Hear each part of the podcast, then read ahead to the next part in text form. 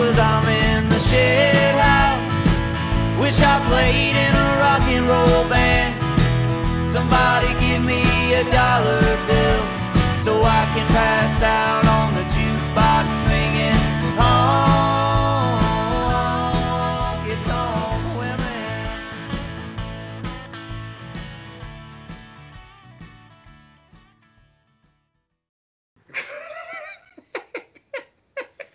That'll be good. So this week, Neil, you chose the song Bad Guy by Billie Eilish, and you reached out to an old friend of ours, Sarah Flannery, to do the cover. And Sarah, thank you for joining us, and thank you for doing the cover of Bad Guy. Did you have fun? Well, thank you for having me. And to be honest, I was slightly terrified because it's such a kind of an iconic song for like this generation's songs. Yeah. Every once in a while, you get these songs that change the way music sounds in popular music. Mm-hmm. And that was one of those songs that it changes the directions where people go when they make music. And so it was an undertaking. I ultimately had a lot of fun with it. Now, how familiar with the song were you before we asked you to do this? I had heard it on the radio, and it was one of those songs that I'm a country blues girl, so it's not like that station or song. I don't usually turn that on.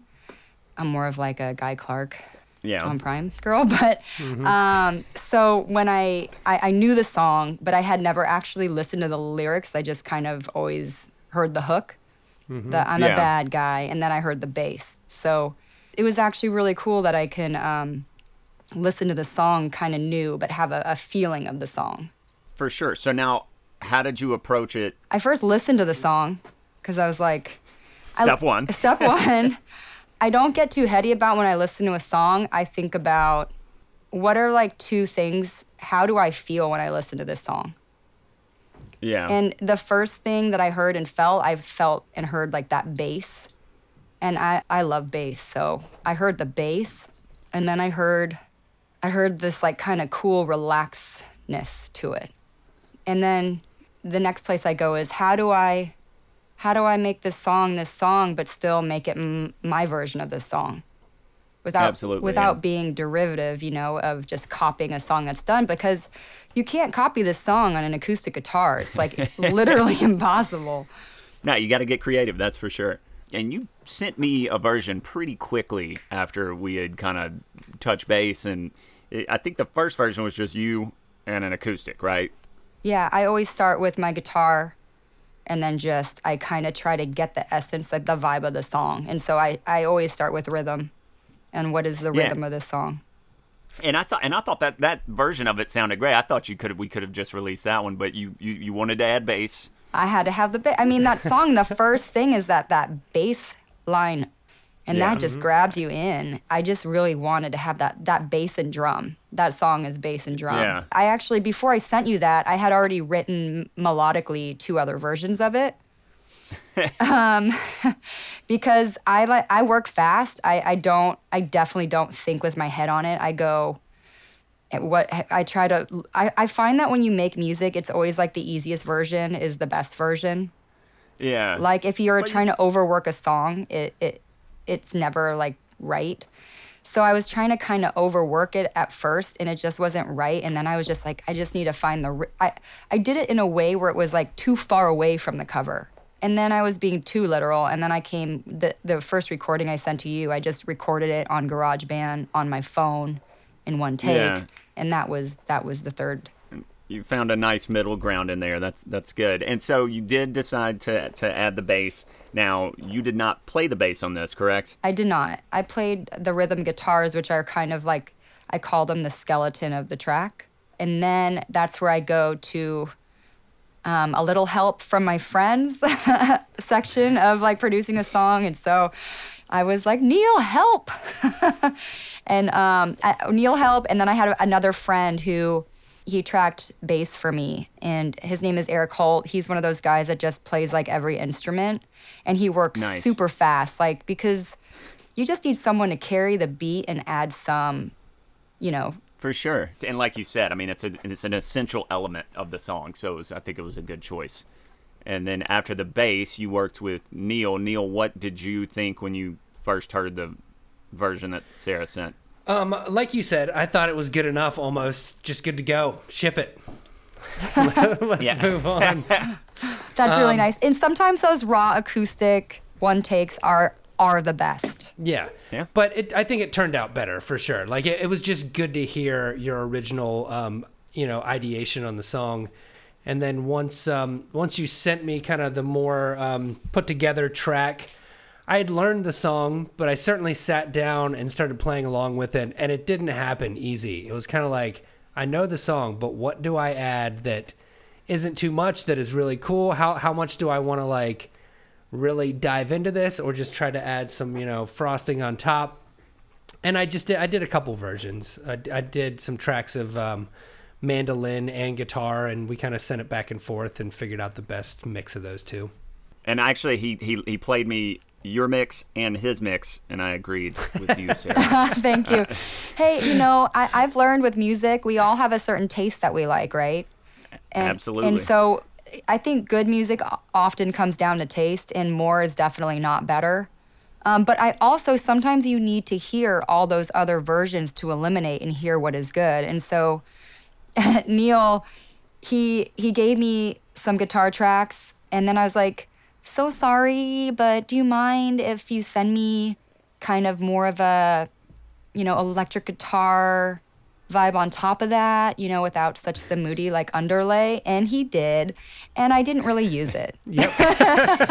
So, but I needed to hear it to know that it didn't belong in the song. You're doing your due diligence. You go with instincts. I did the wah, and then I was like, without like it being amazing, it's just gonna sound added on. And then I did mandolin, and she was like, oh, let's hear some wah, and I was happy to do it because it sounds cool. It's not like it sounds just cool like in a bubble. That's why I had to send it to Josh. Like anytime I do anything, someone has to hear it, even if it's just my mix of the guitar, But it did end up sounding great, the mix you put together. And as you know, is when you record, you give yourself a couple takes. Like you record the mandolin all the way through, and then you maybe do another take all the way through, and then you hear what sounds good, and then maybe you punch in parts, right? But when I heard the mandolin all the way through, it sounded really busy. Like it just sounded like too much. And that's why I wanted to hear the wah guitar like in replace of the mandolin. But then when I put everything together, I was like, I don't have to use all of this. I can use it in sections. And that's when it really, I just started hearing it, and it just started really coming together for me, at least. Yeah. You did. So you basically produced this thing. I did. This is like my first kind of baby step into producing, I guess. Nice. Because I just always feel I'm like, I'm not enough. I need help. And I do need help. But in terms of like having an ear and having taste, I think that that's the most important part. And knowing like, what do I want to hear? Like if I'm listening to a song, what do I want to hear? And you just kind of ask yourself these questions. Well, like you just said, people have different tastes. If you're putting it out there, if you're putting yourself out there, you kind of want it to be something that you like first. Exactly. Right? Yeah. Now, was producing your favorite part of the recording process? I found myself really enjoying it, to be honest. I usually always, even though I do not consider myself a vocalist, my favorite part of recording are vocals, because I feel like there's a freedom within the structure. And also when you get you get to vocals, it feels like you're almost done. And that's, kind of a nice feeling. But when I sat down and put all the pieces together, it's literally like, I'm a big puzzle person. I do a lot of puzzles. Like I can do 1,000-piece puzzle in probably like a half a day. I'm serious. That's an amazing nugget. Straight focus. Big on puzzles. Big on puzzles. So like the way you organize it, and then it all starts, you're like, oh, I see all these pieces go to, it all kind of comes together. And I really liked kind of figuring out that piece of the puzzle, but also, taking from different sources. Yeah. And I really enjoyed it. And but there is a point, like Bob Dylan, when I paint my masterpiece, you have to put it down after a point, or else it just starts getting to be too much. It sounds like your approach from the 10 minutes we've been talking is to not overthink something, but be very focused and diligent and get it done. Yes. That, Sound about right? Exactly. I have to set a schedule for myself, because when you fear something, you avoid it. I was fearful of starting this song because I just was like, how am I even going to do this? But when I just forced myself to sit down and do it, maybe that's why I got it done so quickly, because I just was like, you're just going to do this. You're going to dedicate 2 to 3 hours to this, and let's see what happens. And whenever I do that, I'm like, I get it done pretty quickly. And I'm like, oh, okay.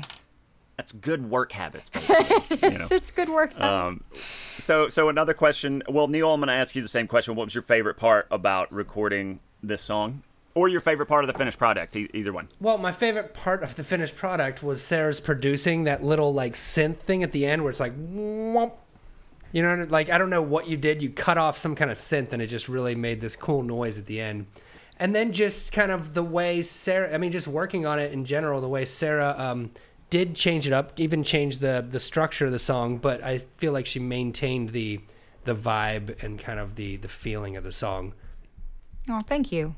Yeah. Now, Sarah, one more question. You did take the outro and choose to basically use it as a bridge in the song. You moved the end of the song to a different location in the song. Why did you do that? Yeah, like when I listened to her original song, I was about to turn off the track and I was like, whoa, there's more song left.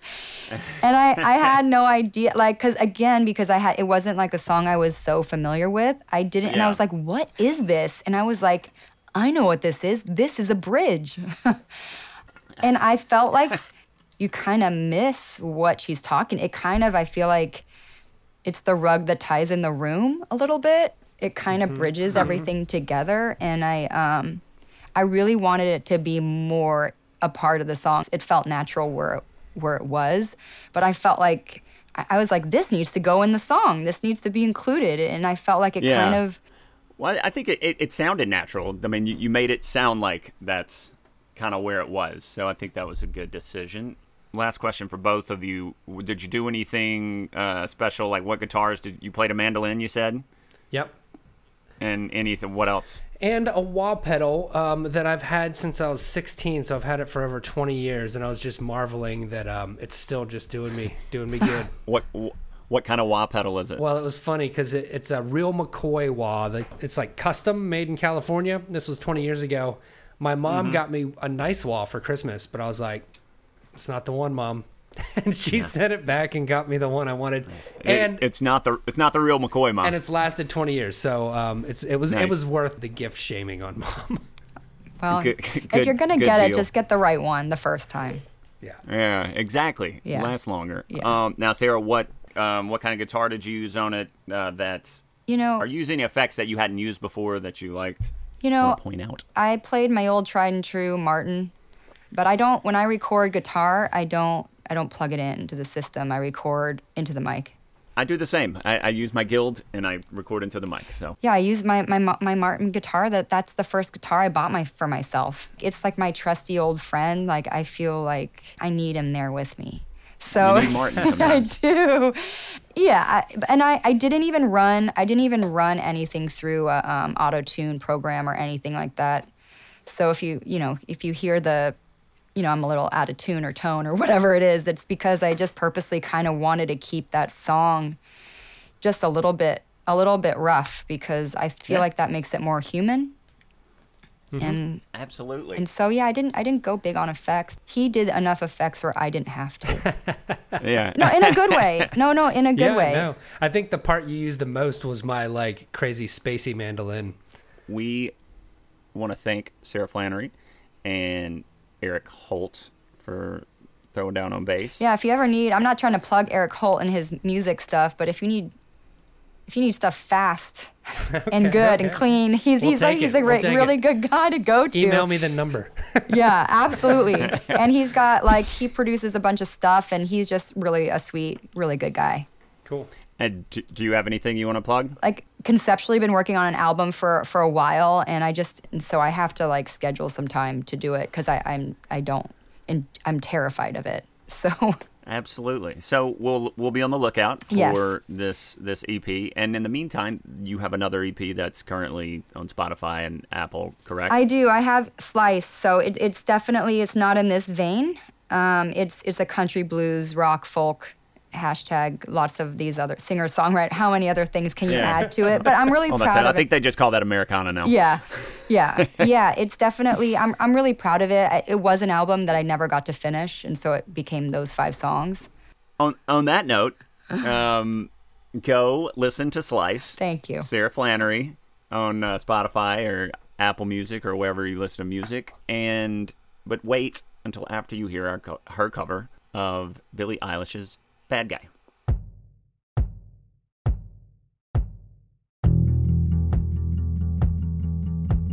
White shirt, now red, my bloody nose sleeping. You're on your tippy toes, creeping around like no one knows. Think you're so criminal. Bruises on both my knees for you. Don't say thank you or please. I do what I want when I'm wanting to. My soul, so cynical.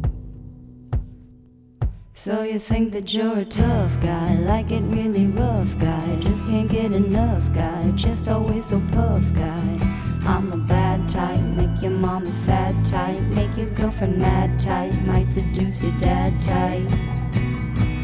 I'm the bad guy, duh. I'm the bad guy.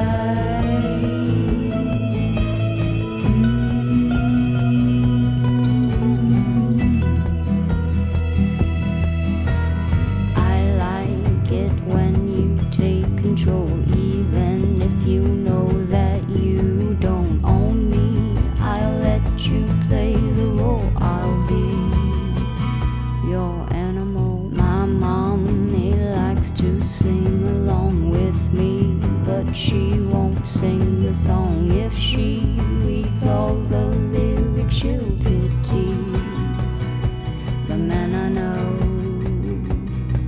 So you think that you're a tough guy, like it really rough guy, just can't get enough guy, just always so puff guy. I'm the bad type, make your mama sad type, make your girlfriend mad type, might seduce your dad type. I'm the bad guy, duh. I'm the bad guy.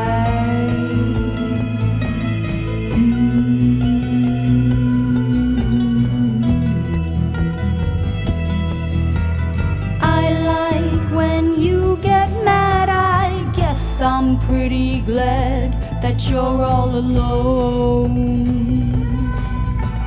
You said she's scared of me. I mean, I don't see what she sees, but maybe it's 'cause I'm wearing your cologne.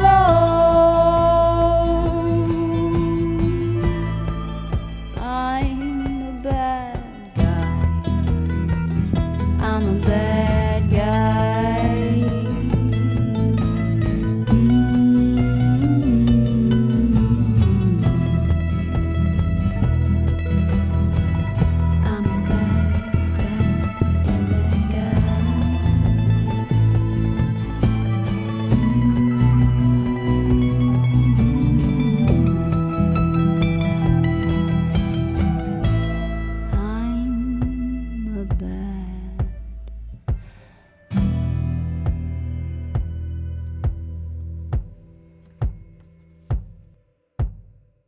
Wait.